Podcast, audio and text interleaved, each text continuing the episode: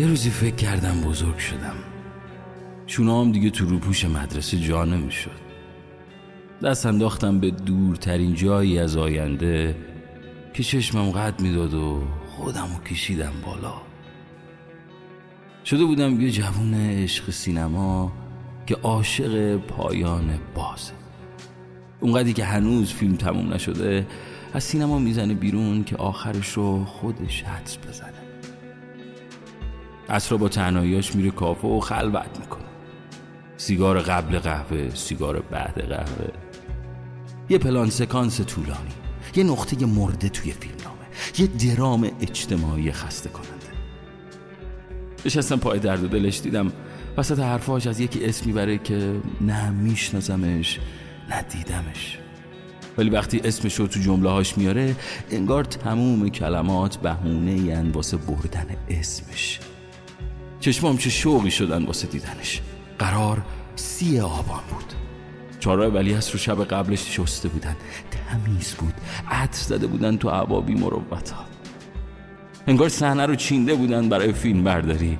میزانسنم چیه، لباس چیدنمه، دیالوگ چی باید بگم، خر نشن بارون اضافه کنن تو پلان.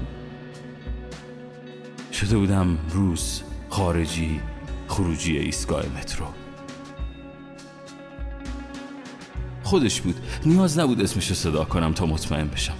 انگار از ته معدن مترو تهران یشم در آوردن گذاشتن رو پله برقی. نگاه به خودم کردم، شبیه یک کلیشه بودم تو پالتوی سیاه. موسیقی متن اومد، رفتم جلو. اینسرت من، اینسرت اون. لبخند من بود انگار رو لبای اون. پیش خودم گفتم دست بشکنه از بس دراز بود که ما رو انداخت درست توی لحظه ای از تاریخ که تمام نقطه هاش عطفن. مثل شوت روبرتو کارلوس به فرانسه، مثل اولین قدم نیل آرمسترانگ، مثل پلان آخر کازابلانکا، مثل دیدن چشماش. شب شد، داخلی کافه. حرف میزد هضم میکردم، کلمه میدوزیدم از لای موهاش، پشت پلکاش، نوک زبونش. یکی تو سرم عین فارنهایت 451 تمام دفتر شعرامو کوه کرده بود، روحمو داشت بنزین میریخ روش.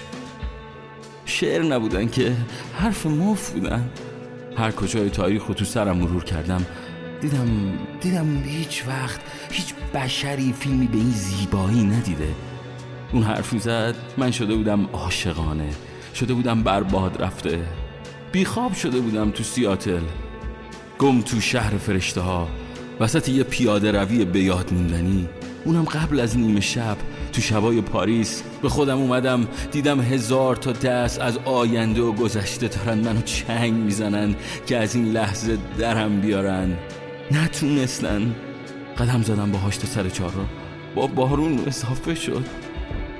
قبل سفید سیاهای کف خیابون منتظر وایساده بودیم واسه سبز شدن چراغ. یه دستی دستم رو گرفت و کشید توی تاریخ خودش. سبز شد، سبز شدم. کارگردان داد میزد کات کات، اما ما هنوز ادامه میدادیم.